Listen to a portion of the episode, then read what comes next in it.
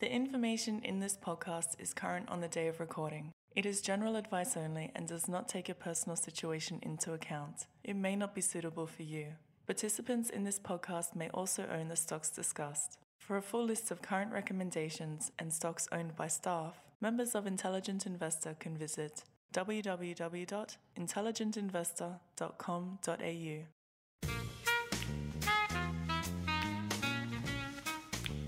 Welcome to the final stock take for 2020. My name's Gaurav Sodhi. Joining me today, uh, analysts uh, Mickey Mordek. G'day, Mickey. G'day, Gaurav. And with us also is James Carlisle. Hey, James. Hey.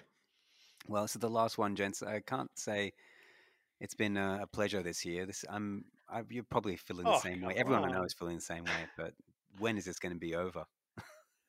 Oh, don't want to wish it away. Oh no! Look, it's been great in terms of investing, and we'll talk about some of that. But it has been a mentally draining year, like Yeah. the most exhausting years in in my memory. I feel as though we've been largely untouched compared to others, Yes, compared to. Mickey, but also compared Yeah. to people around the world.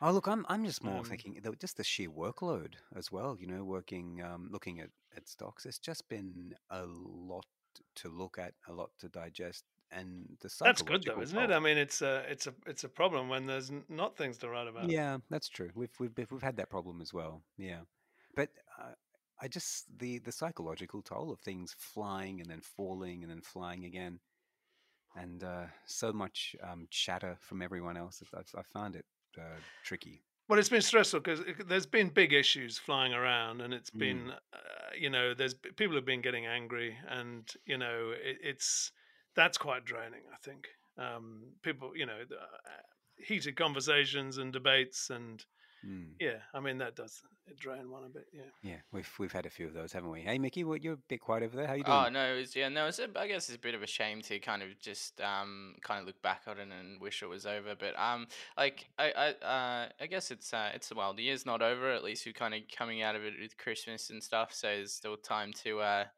to make the most of it. Um, but it was a good year, I think, as well. Um, like from an investing perspective for sure, and uh, like really valuable learning experiences coming from it um, that I think will be very good for most investors for a really long time. So see, I wanted to talk about this because I think that's the consensus. For me, still the most valuable lessons I've learned as an investor came in that GFC period.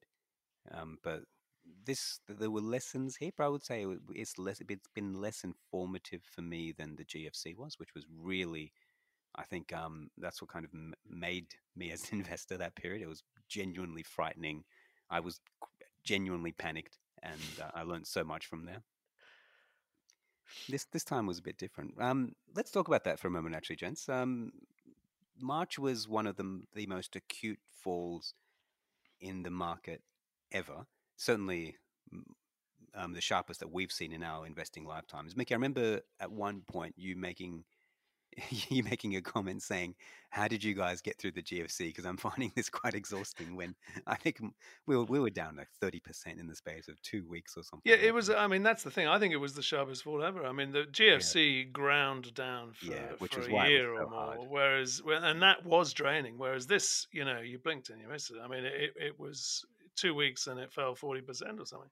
Well, I think Gaurav wrote back and he said something like, "Oh, this is worse because we can't even see anyone."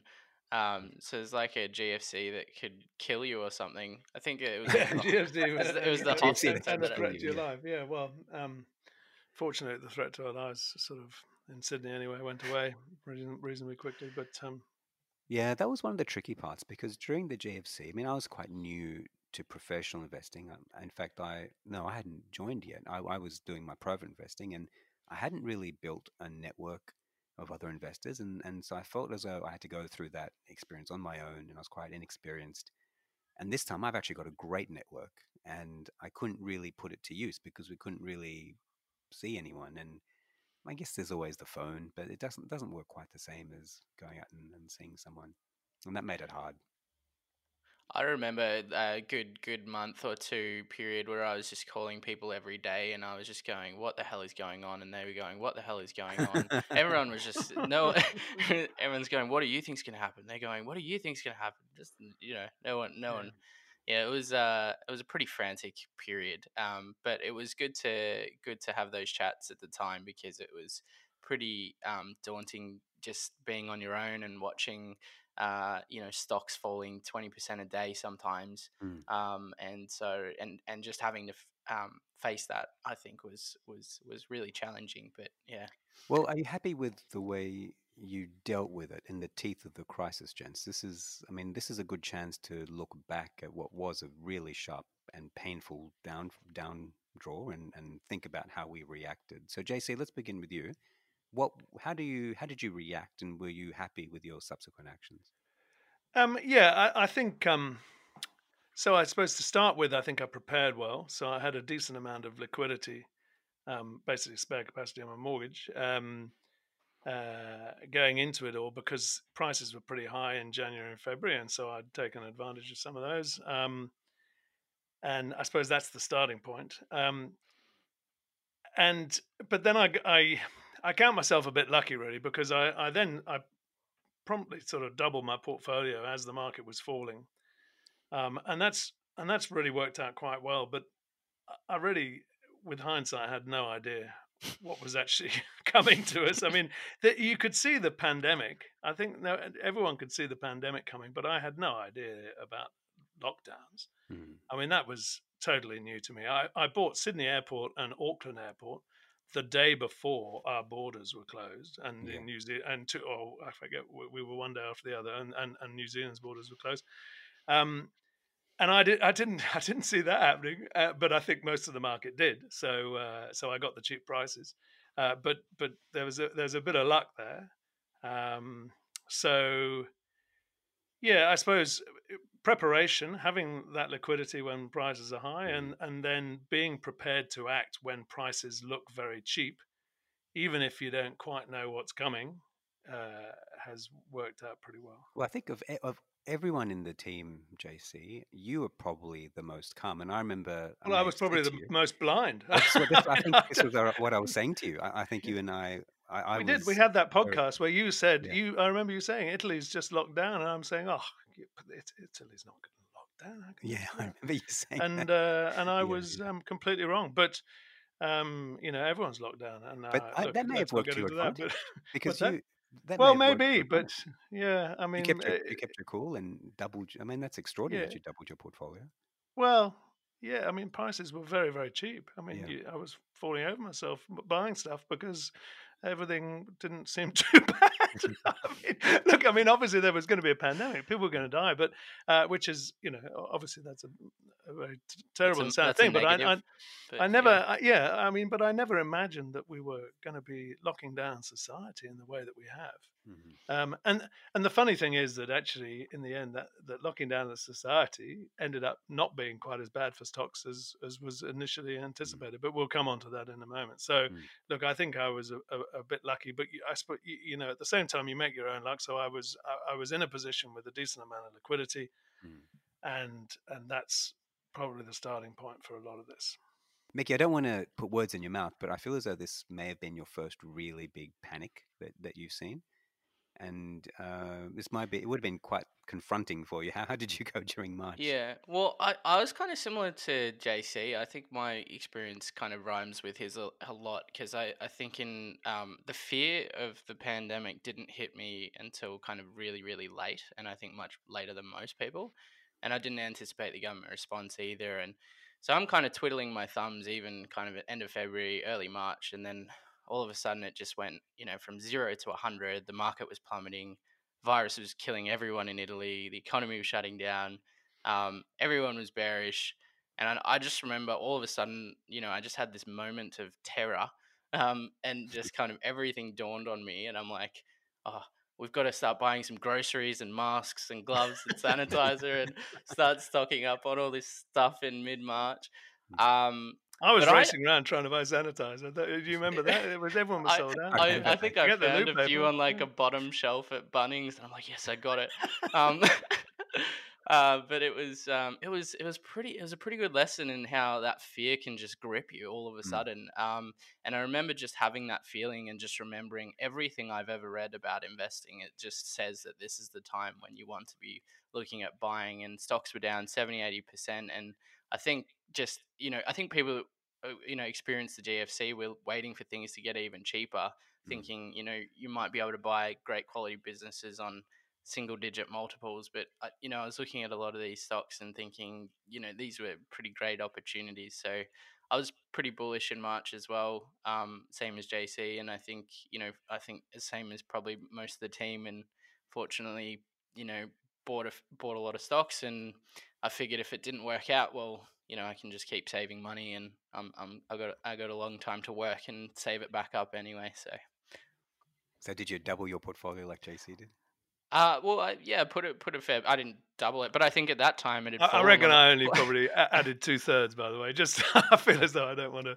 Yeah. Um, Well, at, at the time it had, but- it had fallen. I think at the at the worst, it'd probably fallen sixty percent. My personal um stock. Mm. So, uh, you know, it wasn't hard to actually increase my position sizing at that point. But I did luckily have some access to to some cash, and so I managed to put put a bit into the market. Um, at the at, in March in particular. Right. So good. you did feel the panic, but you also recognized the opportunity on the market, right? Yeah, well, I didn't know that that was going to work, but I, I mean, there was a lot of stocks as well that you could see that, that even if you they weren't making money for any revenue for twelve months, they had the balance sheet to to ride it out. Um, and so if you just looked on a stock specific basis and you just went, well, this business is still going to be around. There was a lot of kind of easy pickings, I think, at that time. Mm. Um, even though it was a bit scary, um, I just remember feeling the fear and and and kind of wanting to get into the market at that point. So Mm. yeah. Yeah, I, I didn't I, I didn't panic as much as I thought actually. During the GFC it was properly scary. I had a good proper panic at that stage. I had a much smaller portfolio and as I said, I wasn't working professionally as an investor, but I had a good proper panic at that stage. And we've done a lot of work as a team, in fact, about um, looking back at the GFC and trying to learn lessons from it. And I've done a lot personally about trying to do the same. And I think I was really well psychologically prepared for this. Um, I actually I, I did buy. Um, JC, you you helped out a lot because I was actually shocked at your um, uh, um, attitude. yes, your uh, your, I think your I mean, optimism. about yeah, well, because I was pretty like- like I say, pessimistic about the virus, but at the same time, I knew and you could feel a sense of panic in the streets. Right, I remember my all the parents at my daycare, um, the you know, but the teachers at my family daycare, they wanted to close the whole thing down. You could see the the panic and the shopping, like I could see it everywhere. And But like Mickey says, that that you know that all of those things are true, but that doesn't necessarily. And this is, I think, what you got to think about is is that you know none of that was really really meant that corporate Australia was worth forty percent less. I mean, Yes. that's that's the that's the bottom line of this. And and there were, as Mickey says, there were a lot of stocks which you know might not be earning any revenue for a little while, and that's suddenly that's how we had to look at things, which was a pretty extraordinary mm, in itself. But um, something like ale, I would say, is one of the best ideas of the year, even though it, the returns from it haven't been as as strong as from other stocks. You know, at the bottom around four dollars, um, that was, you know, because it wasn't going to stop losing any, it, it wasn't going to lose any rent, and uh, you know the rent keeps coming in, and um, it would have been happy to renegotiate its contracts because the, it, it, it, because then uh, they'd have gone back to a market level, and you know it was just in a very very strong position um, and looking very cheap. Well, it took it took a bit of courage to upgrade a few things. I think back Yeah. in those days, like the you know like the Webjet. I think you kind of, I think uh, at the time JG said that you don't have to be a hero, James. So he's um, we're all a bit scared of upgrading Webjet. Well, but that but that's the thing. You do have yeah. to. I mean, look, I suppose, but Webjet was more directly affected, of course. I mean, and and actually looking back, Ale did have that short term financing risk. It had to actually uh, refinance some Mm. debt, uh, and but once it had done that, that was I think the opportunity there, and it was still down around four bucks at that point. Mm. Um, but uh, Yeah, What, sorry, Gaurav, the, I interrupted you. You did were you? talking about the panic in the streets. yeah, no, closing actually a childcare good bit. centres. of- Just to finish that point, I, I I was just um, I just want to say that there was the you could feel the panic in the streets, and my investor brain just kicked in, and you know, years of, of reading books and hearing. Uh, who was it? Was it um, J.P. Morgan? I mean, the J.P. Morgan who who said, you know, you want to. Oh no, Rothschild. It was Rothschild who said you want to buy when there's when there's blood on the street, and you could feel panic on the street. And I just remember thinking, this is it. Like this is the time when we should be When the stuff. cannons are firing, I think, isn't that what Rothschild You you would know. I, I don't know. I remember there was uh, it, it was Yeah. something to that effect. And, and Templeton, thinking, John Templeton talked about Templeton, you're right. when the Thank you. bullets Yeah. start firing, but that he was cribbing off Rothschild, I think. Yeah. But uh, but in any case, I, remember thinking that was the time. Um, and look, let, let's talk about what we did well and what we didn't do well. I, I still have pangs of regret about not upgrading or buying um, PWR. It's it's a business. It's been one of my favorite stocks for many years. It's gone to the Dragons Den twice, and I can't convince anyone else about it. But I actually really like the company.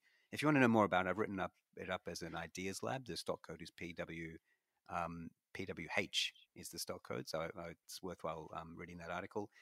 It basically makes cooling systems for um, for Formula One cars, and all of Formula One had shut down, so the share price had collapsed.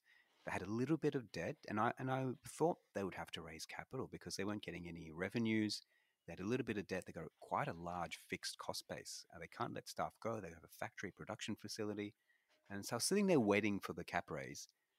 And um, you know, when you've got these really strong businesses with strong histories and, and founders in charge, they just find a way. He found liquidity from somewhere, plugged the gap, kept on going, never raised capital, and the share price is now two point five times what it was, uh, you know, six months ago. It's um, and do it- that, that that's one of the lessons for me is that um, we'd learned from the GFC to be terrified of businesses raising capital. yes, good point. And yes. any company that's going to have to raise capital, you're taught to just really wait until that Yeah. happens because you know the the problem is that the market, like Wesfarmers, I remember in the GFC, the market Oh, yeah. chases the share price down until so you get diluted and you di- get diluted.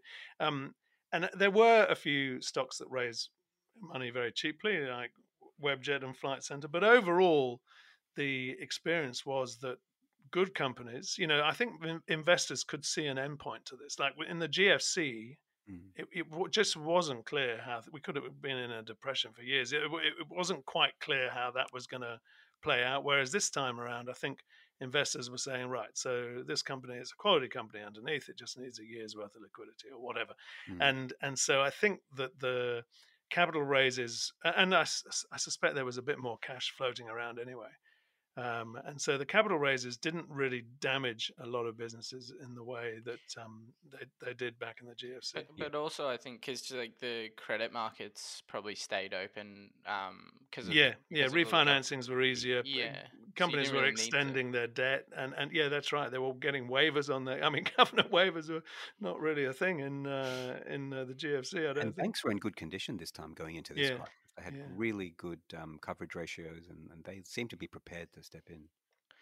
does make you think though, like if if um after this pandemic, you know, with businesses not making any money, uh, what like what could potentially kill the economy? It's almost it's like with it's just hard to think of anything, but um. You know, it's just all this government intervention doesn't seem to have any consequences, and Well, the know, consequences are, and this is the thing. I think the consequences are to the taxpayer for the next sixty years, and Yeah. and and that doesn't necessarily that that slows down growth, Mm, um, and that slows down, and that keeps interest rates low. But that then plays into the ratings of these high quality companies. So the I Yeah, think the the, the, yeah. the the strange thing is that high quality um, companies. Uh, don't actually have as much to fear as, as one might have thought from from a from a devastated economy because you know there's there's little other option to to to um, make make a yield. mm. So the kind point- of yeah. And the point about cap raise, just getting back to that cap raise point, um, fellas, that um, I mean, there was a lot of talk in the team and amongst other people I was speaking to about, um, you know, um, targeting businesses with high debt loads that were going to have to raise capital. You know, buying a little stake. I bought little stakes in a couple of businesses, Center Group, one of them, expecting a cap raising. Um, and then just it didn't come. And, and when you it did still come, got a little bit. Mind you, got, you've, you've, got a tiny stake in. you made sixty percent. Yeah. Pay the brokerage, won't it? Yeah, I just wanted to make the point about cap raises that um, that you're we were sitting there waiting for all these high debt high debt businesses to raise money, and many of them never did that. And even if they did do that, um, everyone else, all other shareholders, were trained to buy those SPPs, and they were always oversubscribed, and they were never the opportunity they were in the GFC. And I think that's that's an important point to remember for next time. Is that Well, you were also scaled, weren't you, to the size of your holding? Whereas Yeah. in the GFC, everyone was allowed to buy. You know, you only had to have five hundred dollars worth of shares, and you could Yeah. buy fifteen grand's worth. Whereas with this, everyone got scaled back depending everyone on the had learned from the GFC that that was a Yeah. great opportunity, and they, were- they, were- everyone, I think everyone was. Well, and companies had learned and didn't Yeah, want to, yeah, and so And the, structured f- things. the final point about the cap raises, and then we'll move on to uh, your guys' uh, things that you learned from your uh, mistakes. Is is that um, founder-led companies are loath to raise capital, and I didn't think about that at the time. But the reason PWI didn't raise capital is because the Kees Weel, who's the founder and MD, he owns thirty percent of the stock. Such a good name. Oh, such a good name, isn't it? I know. It's worth buying just for that. And he doesn't want to dilute himself. And I think that's true of, of lots of fantastic founder companies that they they find another way. Whereas if you're a hired gun, your job is really risk mitigation and you're quick to raise capital, even when it might not be all that necessary. Something to remember that for next time. Um, Mickey, what was your uh, biggest error in, in the G, in the uh, in, in the pandemic, and what, what did you learn from it? Well, I think um, I think so. There's because I kind of thought about it, and I thought you know it wasn't like because I, uh, you could have. I think more so in the preparation stage, and then you kind of go, well, the market fell forty percent, and you always wish you had more cash at that moment, um, so that you could have bought more. But then, you know, you don't really want to hold cash over the long term because it's the lowest returning asset class, and that's fairly reliable to to think that's going to continue. Mm. Um, so you don't really want to hold large levels of cash. I think the main thing that I really want to learn about um, is is kind of uh, you know protection um, in terms of maybe you know put options or something like that. And I think even even that strategy has some drawbacks because you know it's just insurance, and you know over time if you can afford to insure yourself, then um, you should do that. But uh, But- if but- if if sometimes um, well, like if sometimes that protection gets cheap, then uh, such as like you know you had this big lead up period where you could see the pandemic was Mm. coming. There was a chance that you could have actually gotten out ahead of it. The market still wasn't aware of it, um, and you could have actually bought like some protection quite cheaply. Um, This is known not, as the Hempton strategy now, right? This is exactly what John Hempton did. yeah, and I think Ackman as well, and there was a few Mm. other guys as well, and so that was something I'd never really Yeah, considered, just being a long term buy and hold type investor. But I think if you use it wisely and use it at specific times, um, you But might really, be able to but do something with that. But the, the thing is that being long and then having some sort of protection or put option or whatever just then turns that long position into a cash position or or, or part of it. it it brings you toward back towards that cash position so so it's not particularly different i think the reason for protection is is because for capital gains tax purposes or whatever you can't get out of your or you don't want to get out of your you know um your your, your winning positions so Mm. y- you But, but but yeah. you know essentially it's it's no different taking all of that aside it's no different than than reducing but I- and I- being in cash is it I don't, I don't, um, I'm not kind of advocating for potentially having like a, a put, um, you know, puts all the time and just rolling that all the time and paying for it all the time because that would just be a massive drag. But you know, in that specific but that's the same as what people say with cash isn't it as well they, they say oh now's the time to have a bit of cash but uh, but in yeah. in that specific scenario, you know, so if in February you saw that this pandemic was coming, you saw what happened in China, you saw that there was a tail risk that you know governments would shut down here, and you could see that you could buy that protection cheaply. Um, you know, I don't I don't think that was a silly strategy at all. I think that Mm. was a pretty pretty smart strategy. Yeah, point taken. It's something I didn't consider beforehand, and I heard um, Hempton did a great podcast. I forget where he did it, but he explained his thinking and the mechanism of doing that. It was actually led to him. I think he was the best performing fund manager during the Mm. that period, and that strategy had a lot to do with it. I reckon. I reckon that's a dangerous, dangerous game to get into. Not something. You you probably know, wouldn't I be would able to do it again. Maybe you couldn't. Maybe you couldn't Well, it's like, time in the replicate market, it isn't next it? Really, time. um, buying futures and options and whatnot um, is a dangerous game on both sides of the equation, long and short. But there we Yeah. go. That's my Yeah. Well, I don't know. It, it's just something to think about. Uh, you know, I don't own any options. It's not something that I have done in the past, but it's something to think about. I think at least to to, Yeah. to consider.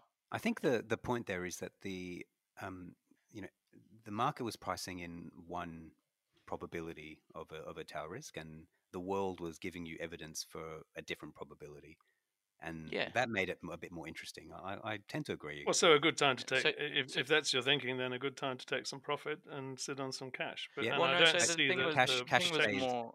I stays at it, their level X, and and if you take a put option, you could actually make money from that. I think that's Yeah. depending how aggressive you are, I guess. So it's just like you're substituting an option for a stock, and the and the option is mispriced. The option is the mispriced asset, basically. well, yeah, but judging that Yeah. is a difficult thing. Anyway, look, I think we're probably Yeah. Anyway, yeah, okay. off So the the, topic. JC, what about you? Um, something you learned from uh, an error or something that went wrong during that? period? Um, well, I think the main thing probably was was this. Um, well, first of all, the luck. um, back in back in March, but I, I think I mean you see, having doubled in or near near doubled in in uh, March or February March, um, I then halved again in in uh, sort of May June um, because uh, you know everything had bounced, and I was then uh, extremely worried about what lockdowns were were doing, um, having you know recognized that they were a thing.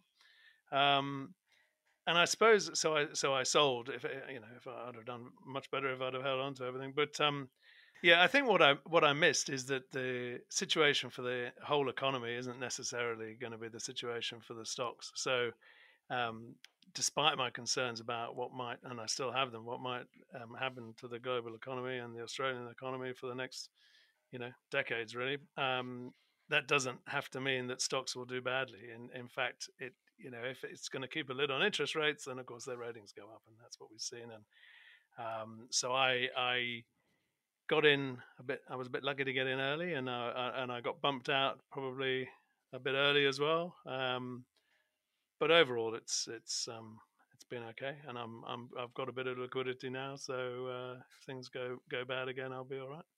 well, let, let's flip that and um, let's talk about what one idea or, or one trade that went really well and, and what you learned from that. Uh, Mickey, let, let's start with you. Uh, well, nothing really stands out in particular. I mean, They were um, all so good. No, well, no. I'm kind of like you. It kind of it's kind of the ones I missed that tend to haunt me. Mm. Um, you know, it's it's like the looking at ARB, which is now tripled because we didn't want to Oh, pay man. a dollar more for it. I Um, know, I know, that's painful. uh, you know, also you know, so there's uh, plenty of those, but um, yeah, I don't know. I mean, maybe EML, like from from the publication perspective, I guess. Um, probably maybe EML. You know, just riding that one through. Um, and now Mm. it's kind of back above where. Um, almost out back above our highest buy price now. Um, Mm. so just enduring that eighty percent drawdown and kind of coming through the other side, it was pretty Wow. pretty intense. But um, I'm That happy that what a tale that that- there's a whole podcast just about EML during the, the pandemic because that was Hmm. the, the craziest ride. Uh, it's it was um yeah it was it was it was um it was pretty pretty crazy, but it was um it was also just another one of those ones where you could see that the the the market was just getting it wrong, and um well I actually at one stage with the acquisition going through, you weren't sure what was going to happen with that, Yeah, and that that was the that was the fear. Um, they were going to get stuck with this debt, and no one knew how that was going to end up, but. Um, fortunately, uh, that's what one of the good things about having good management in Yep. place. Tom Cregan, he managed to renegotiate that deal on much better terms, and Mm. So um, fortunately, it all worked out um, well, and hopefully, some members managed to buy some um, as it fell. Yeah. No, look, I, I, completely agree. The the impact of good management at, at, in normal times is, is often hidden and maybe small, but you really see the impact of, of good management in times of crisis. And Mm. EML is a good example. Um, the other one I was thinking of was Lovisa because that had Mm, a similar trajectory to Yeah, EML. yeah. It was at what 14 15 dollars pre-pandemic, and it fell all the way down to two bucks. And Yeah. I, it was one of my, it's one of my biggest holdings, Lovisa, personally. Um, and I wasn't the analyst that on the stock at the time, and uh, I remember that was the one stock I was looking at, thinking, "Oh dear," because you could just see a really bad outcome for that. It's predominantly, um, it's it's all um, in store. There's very small online um, part of that business. The model isn't really set up for online at all, and the the the, the whole set up for shopping centre footfall, isn't it? That's what it's set up for, yes. which, Which which was exactly looking pretty scary for a time. Yeah. But I guess that's the thing, you know, it was able to ride it out. So and the growth the growth there was was what well the entire investment case is really based on a store rollout and you can't really do that when you have lockdowns for an extended period of time so um, there was so much bad news everything was negative and i felt negative but i still bought the stock uh, the best thing i did was buying Lovisa stock at three and four dollars and i felt physically sick doing it it was already a large position for me and it had fallen so much but I don't. I can't even tell you why I bought it. It was just a, a raw contrarian instinct um, to buy that thing at that price. But I tell you, all my uh, it's been that single trade has been responsible for so many of my gains. Well, think about it now. Buying it three or four bucks, a decent chunk, and it's now twelve dollars. It's been um, it's been terrific, and it's and it was down to buying into the teeth of the panic, not trying to buy the safest stock necessarily, but one that I understood well one that I knew had um, best in class management, an owner that had a lot of money on the line himself, um, and and superb economics for well, that's for recovery. th- that's where you you made it. Um, in my opinion, is that you understood it well. That that's the key to it. So you right in that moment where it was all going wrong for it, yeah, you had that knowledge. You knew it well enough. I looked at Lovisa at that point, and I've never really. I mean, look, I've read the articles. Um, I've but I've never really understood it, and I didn't quite understand the situation um, with the leases, and I was just too frightened. Um, and uh, I mean, look, it's something I don't really buy retailers anyway, so I've probably never bought it. But Mm. um, you know, I, I I think the, the the trick is here that you've got to you've got to do the work on stocks beforehand to to know um, what to buy and and when when it, when it's as sharp a fall as that and as sharp a bounce. and sometimes you know you often hear these voices saying. Um, you know, to buy, to do the the sensible thing, and and the sensible thing at that stage was probably not to buy Lovisa. I, I just, you know, I, I just think sometimes there are some points and some trades where being sensible isn't the optimal strategy. Um, as I said, it was very hard to make a positive case for Lovisa, but the only things I knew was management was fantastic. This is actually a terrific business in normal times, and the price just paid no regard for any of those things. Mm. Um, Well, so and- those and- are all that's that's that's uh, all very sensible. Then I think with with the you know with the benefit of hindsight here as well. But you understood it well enough to know that that uh, you know a, a few months and and also it had a, a um, Blundy the backer didn't isn't he? The, Yeah, yeah, and so there, there was reason to believe that he would t- take care of shareholders, i.e., himself. himself, and, yeah, yeah. um, and and you know there was potential. There was a, a way that it could raise a bit of liquidity if it needed to. yeah. I think the- as well there was a there was a day there, um, Gaurav, because I remember we were all talking about it um, over email one day, and I Mm. think um, there was just a bunch of margin calls on Lovisa, and that's when it kind of got down to that two dollar Yeah. level. Like, I think it fell um, thirty percent in a day. Actually. yeah, it was yeah. just uh, crazy. That, that was, I think, I had bought, I had bought the day before, and then it fell fallen thirty percent. Oh, yeah. But I was okay because I was actually prepared to lose money, and that's the other thing. I think sometimes you got to be prepared to lose money. And I think JC, you did this really well during this period. I remember speaking to you about these travel stocks, and you seemed perfectly content to own them through the panic and watchful for the other side. And, and that's probably the right attitude to take. You got to be prepared to wear losses um, for a little while. Yeah, I mean, I was a bit lucky. I mean, Flight Centre I came to after it had raised money. Um, Webjet I came to and published an article the day before it raised money. and and the thing about Webjet is that I sort of worked out um, its working capital position. I sort of had it sort of. I thought I understood it reasonably well, and I thought that it could avoid it, which is laughable with hindsight. But um, you know, I was thinking of, of it being shut down for six or 12 months, or, you know, that sort of, you know, with hindsight, it was going to need to be, you know, operating at a very low level for well over well over a year. That's going to be how it turns out, isn't it?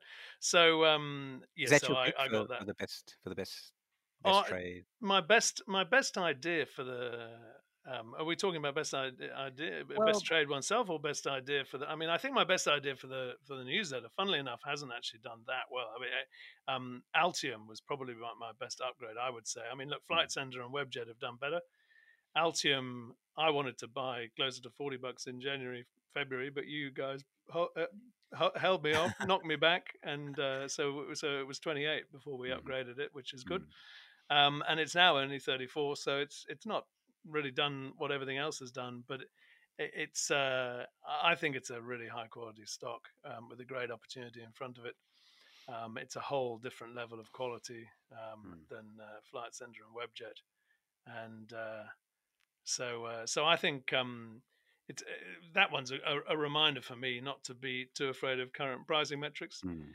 um, when when you've got such a great company with a with a great opportunity. But um, having said that, you know the reason we were able to buy it well is because you guys knocked me back, uh, largely based, I think, probably on current pricing metrics. So there we go. Um, got a bit lucky possibly with that. I could have upgraded it at thirty eight dollars. I wouldn't be looking so smart. All right. Well, it looks like Australia is through the worst of the pandemic. Everyone's got their fingers and toes crossed.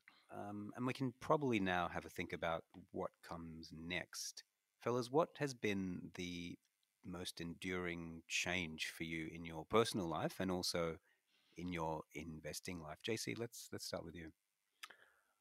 Uh, look, I'm I'm going to be quite quite boring, I think, because uh, I, I've been was talking about this the other day, and I would say that of everybody in the world, quite possibly, I've been as least affected um, as as anybody by yeah, the that's probably pandemic. true. Um, you know, we, we, we in Australia, um, I think we were very fortunate that it Yeah. hit uh, during our summer, um, but we've also followed the policy that we've followed uh, well. Um, I'm not not not a fan of lockdown, so I don't want to get into that. But but if you're going to do it, then w- what we've done is we've done it well. Um, so look, we've been largely unaffected compared to um, other people, uh, you know, folks down in Melbourne. But but beyond that, also, I think um, you know, there's estimates that tens of millions of people are going to be dying of um, starvation. Um, so I, I, you know, I don't want to say. I, I, I feel as though I've been pretty much entirely unaffected in my own personal life. And has anything changed with the way you approach stocks? Has your investing psychology altered at all? Has your method changed? No, it's. I mean, it's re-emphasized the benefits of quality. Although, um, as I think I said in my analyst interview on the site a little while ago, I mean that's being tested at the moment. Quality stocks have um, got as much of a premium over uh, cheap stocks um, as they've probably ever had. So um, we'll see how that plays out. But I mean, on the whole, I think um, there's something to be said for quality. Um, and, and but but overall, it's um, it's been a reminder to expect the unexpected. Uh, you know, the the the lockdowns just blew me away. I, I had no idea that that was even Hmm. a thing. Hmm. Um, and uh, uh, but then also um, the the recovery in, in the market has been astonishing. You know, the fact that market the market couldn't care in the least if the economy is going to be smashed and we're going to have you know government balance sheet balance sheet doesn't necessarily matter to to stocks because because if they lose in the growth they gain in the rating and that's an interesting thing. I think. Hmm. Um, Mickey, what about you? Uh, well, from um, from an investing perspective, I think there's a couple of couple of takes takeaways. Um, I think one of them in particular is probably just thinking about risk, and so um, you know, if you go through the risks of a company, um, you might think about these things, and you go, well, there's going to be recessions, natural disasters, you know, climate change, um, but often you don't really think about it enough, and uh, so I think what what you have to do is realize that you know these kinds of events are going to come along every five ten years, and um, they're not just they're not just something that you read about in a prospectus. They're actually real things that have real impacts on the business. And um, if you roll the dice enough, they eventually, you know, they will happen. Mm. And so you have to invest on that basis. And so I think it just it just pulls you more into the quality, pulls you more into businesses with good balance sheets, good management teams. I think the longer term you think, um, the more you you think that way. And so yeah, just thinking about those risks and um, I think second lesson would just be, you know, just always trying to think from first principles because, you know, you you tend to kind of lean on pre- precedents or try to Mm. oversimplify. So like we. Mm. we we looked at like SARS and we Mm. expected a quick bounce back, and then we looked at the GFC and everyone was expecting really really low net Mm. cash kind of multiples, but it's always different and nothing ever looks exactly the same. So you just always have to think from very ground level first principles and um, try to try to figure out exactly what's true and not try to look at the past or um, try to lean on anything else. So I love that point, uh, Mickey. That that is fantastic. Um, yeah, I haven't really thought about that before, but when you said it, it really rang true to me because I think that's what everyone did, right?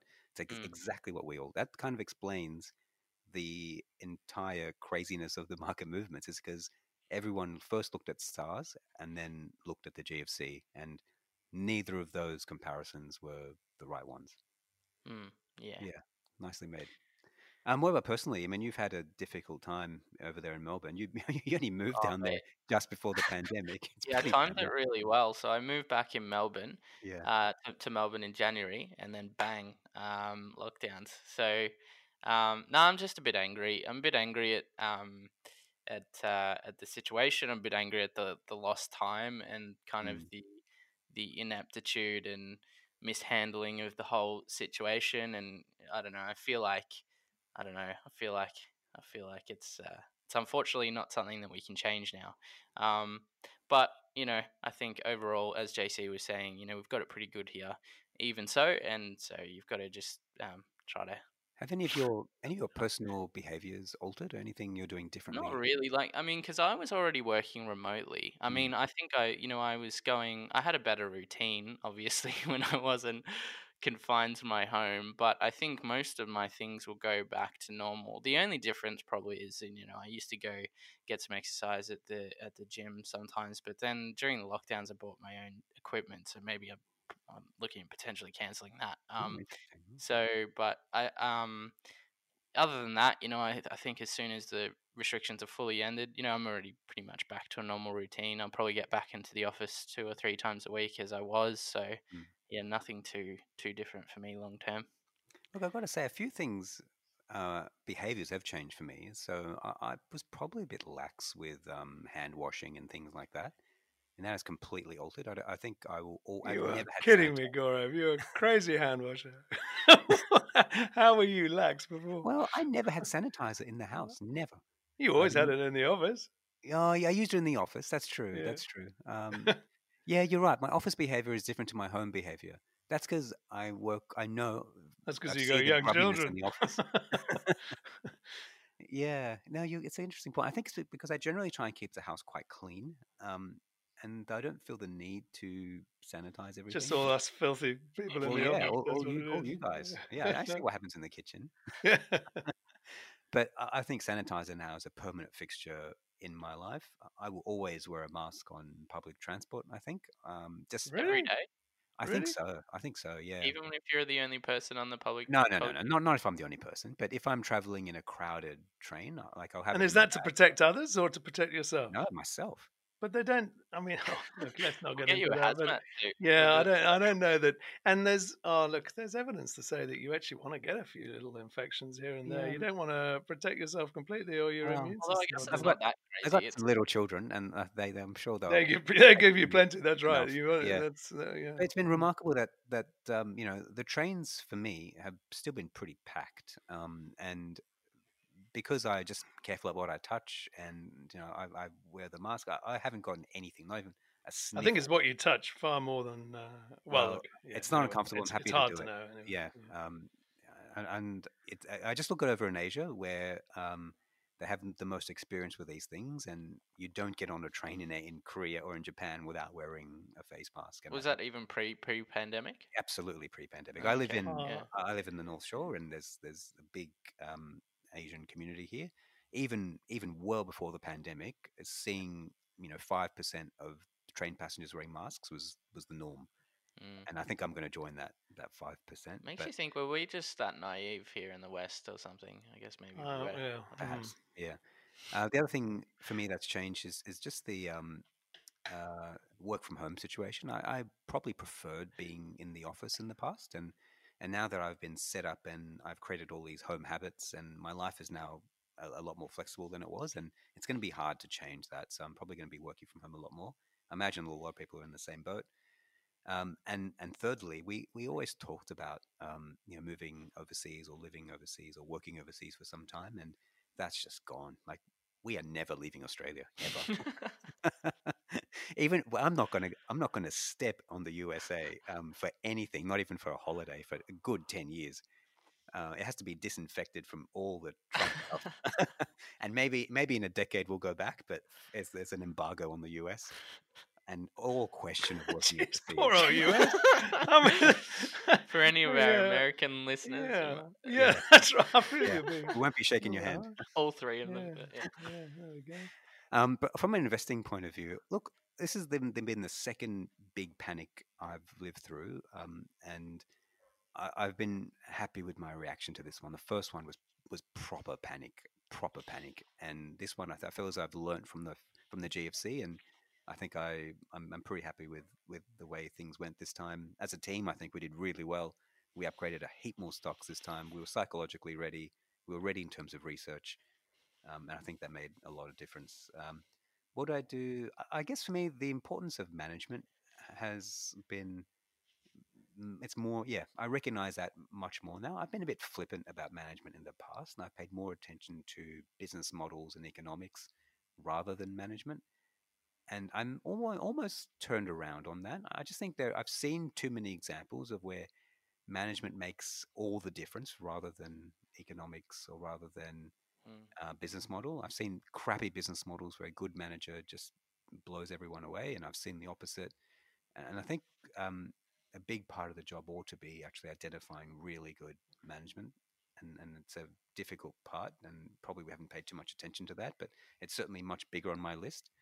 Um, you can just see from the businesses that have done well, a lot of the reason they have done well and and um, is largely come down to management behavior. Um, I- think it's hugely important and probably under recognized. It's a great point. They they seem to come up with just hidden sources of up- upside That's and it, right? yeah. And none of none of that is really on the P and L or the balance sheet. Like it, it, it doesn't get priced adequately. I, I don't think. Like Mm. Lovisa, like that deal, it just instantly gave them um, another leg of growth for the cost of nothing, thirty bucks Mm. or something. Um, and there are, there, are, there are a number. I mean, Macquarie Telecom. I mean, that is a, another example of, of following management well. Um, Infratil, Aussie Broadband. Like I just there, the, the time and time again, I look at the year and the stocks. Mineral Resources, another one, right? Like, uh, um, the team didn't like it because on on, and I understand why. On the numbers, it didn't it didn't look like a very good business. But um, and it's hard to make the case for an investment case based on very good management because it's a case almost based on faith, and it's hard to convince others. Um, but yeah, if you can identify these businesses with superior management, uh, that I think that's worth something. Definitely, yeah, for sure. Yeah. finally, gents, um, let's finish this off uh, by looking at 2021. We've all got um, a long list of stocks to get through for January. We don't get much of a break. I think we've got a couple of weeks off and then we're back to it. I've certainly got a long list. I just want to get a feel from you guys about what stock you are very excited about covering or looking at for 2021. Maybe you know it, maybe you don't, but you're just keen to get your teeth into it. Mickey, what's yours? Um. Well, I don't know. I mean, I reckon, I reckon all the opportunities are gone now. Oh Um, no! I think someone just lost their Yeah. job. no, I Yeah. think um, I think uh, I, look, I'm I'm gonna take a look at a company called uh, EROAD. Um, Yeah, you beat me to it. I had that one on my list as well, and then I Oh, saw really? you, you were, I saw your name on the calendar with it, and I thought, ah, Oh right, yeah. No, I've I've um I've actually been uh bugging um uh, Nath to let me look at it for quite a while because I've had a few other things going on with the banks and stuff. But um, uh, yeah, so I've finally gotten around to it um, this week, and I've done a done a fair bit of work on it. Um, and it looks um interesting, but I you know I I don't know um what we're going to do yet uh, with it. But um, yeah, I mean, it's a, it's an interesting business. It, it so the the company does um, uh, it um, it collects road use road user charges in New Zealand, and it, so it's like a little piece of hardware that goes inside of trucks. Uh, and um, and it basically collects road user charges and also helps with asset tracking and um, managing you know your your trucking fleet and and they've kind of got some aspirations to go uh, into the US and well they are in the US and they are growing um, quite quickly. So it's another one of those interesting software businesses that we've kind of been covering um, of late. So um, yeah so ha- take a look at that and um, and and but not quite finished on it yet. So yeah, I've had a quick look at that. I think it looks really interesting as well. It, it's done very well in New Zealand, and I've almost got a rule now where you've, if you've got a New Zealand software business that's done well in New Zealand and is listed here, it almost you know, it has to get uh, a look in. And so I've got a mm. similar one to that. Mine is Plexure. Plexure, I think I got that right. Hard name, but but very interesting business. So these guys actually run McDonald's global app, and um, the whole focus of the business is trying to uh, create marketing opportunities um, through um, a, uh, um, a, a, retail outlet's app and to drive traffic back into the store. So it's trying to create a connection between an online and a retail um, shopping and, and getting people who are only looking at online to get into the retail stores. The stats suggest that they actually um, contribute to a much higher basket size and more trips to physical stores. They've got a really good client list, and it's currently unprofitable, but um, the technology is great. I think management's fantastic, and they've they've built a really interesting little business. So I'm going to be covering that in the new year, and I'm super excited about it. Mm. The other one I've, I've already done, but I was super excited about was Universal Store, which no one else seemed to like at all. But I still think it's quite interesting. Um, retailers are always tricky. Um, fashion retailers are the hardest of all. And this is a, a, it can be a tricky business. I think it's superbly managed, and, and I've written um, a little review of it. I'll have another look in February when when it reports, but I think that's interesting too. Actually, um, one one other business I was interested in, I haven't gotten around to it. I don't know if we've reviewed it in the past. Was Collins Foods? Um, oh yeah, um, we have done it in the past, but not for a while. Yeah, I've got a terrific track record, and it's mm. you know it does KFC, and I've got to say I've got a pretty soft spot for KFC. So, Mickey, um, you've got to do some research on that. I think we're going to need a field trip, an analyst day trip Oh, I'll sounds good to me. Um, company sponsored. I think they're actually bringing Taco Bell over here as well. So I mean, covering that would just be a delight. Um, but uh, yeah, oh, no, I think reminded me, Mickey, the, stock I'm waiting for. I've I've talked about this to everyone on the team. For I've probably talked your ears off about it, but Guzman and Gomez. Mm. Um, I think that they're preparing for listing for 2021. I'm all over that. I want I want in. I already I'm already saying it. I want in. I think it's a fantastic business. I've been following the founder for a while. Um, the sponsoring PE firm is one I really respect, and I think that business has real legs. So when that lists, um, I will be definitely writing a review on that, and if and definitely buying it. I'll no be buying it myself if I can convince the other guys. Um, there'll be a, a buy record on it too. JC, we should let you get a word in here. yeah. I would be patiently waiting. What, what yeah, sorry, do you like, JC? oh, well, actually, Guzman's good for me. They've they've got their uh, their vegan uh, wraps. You know, um, they've got a veggie based thing, and you ask for it without cheese. It goes well. Love it. Um, so I'm uh, I'm on to Breville um, is oh, is uh, is one I'm looking at. And it actually only came. Nate sent an email around about it this morning saying, "Did anyone want to have a look?" And I think, look, I don't want to prejudge it, but it's at current prices, it looks pretty. It's always looked expensive, and that's yeah, the thing. And and yeah. and you know, uh, but it's one that I mean, it's a really really good business, and uh, it's one that we it's worth having a handle on. As we said earlier, you, you got to understand these businesses well, um, so that if and when an opportunity does arise, um, you're in a position to take it. So I'm I'm keen to get my teeth into that, and who knows, maybe um, maybe it's worth paying up. Hmm. Nice one. There's a lot, of, lot of interesting yeah. stocks, though. I mean, there's still plenty that. Um, I was kind of kidding before, actually. I mean, there's, there's there actually is still quite a lot of stocks that still look quite cheap even now. Um, particularly, I think in the small smaller cap um, Yeah. range. But yeah, Yeah, no, I agree. Well, I think we're all still finding opportunity. Gents, we better we better let uh, the good folks go now. I think uh, we've we've chatted long enough. Um, thank you for your for your time and for all your efforts um, during the year, JC um, and Mickey. Well, and you, yeah, it's been thanks, and and Yeah. thank you, listeners, for letting us pat ourselves on the back for a whole podcast. Um, we should also thank our producer Stephanie, who spends um, time every week or second week or sometimes third week um, to make us sound good. And yeah, we'd sound pretty terrible without that. You, you guys don't hear all the interruptions, the pauses, the ums and the ahs, and that's because of. Uh, of they hear quite a lot of the ums and the ahs, I think, but, uh, but it could be, a, could be a whole lot worse. It could be worse. Hey, I know. Oh, I just imagine. um, also, the swearing. She cuts out all of that as well. I think she leaves it in in your case most Oh, of the no. time, but gets pretty filthy sometimes. And thank you for, for all. yourself. Never from JC, of course. Yeah. And thank you for all our listeners and all our subscribers. Um, we, you know, feel very lucky that uh, we can in, invest for a living, and and glad to have you all on board. Um, It's a great you- job to have in a pandemic. I say that. Oh, absolutely, wasn't it just? Yeah. Um, but uh, look, if, if you enjoy the podcast, um, I think we're on Apple and other platforms, Spotify as well.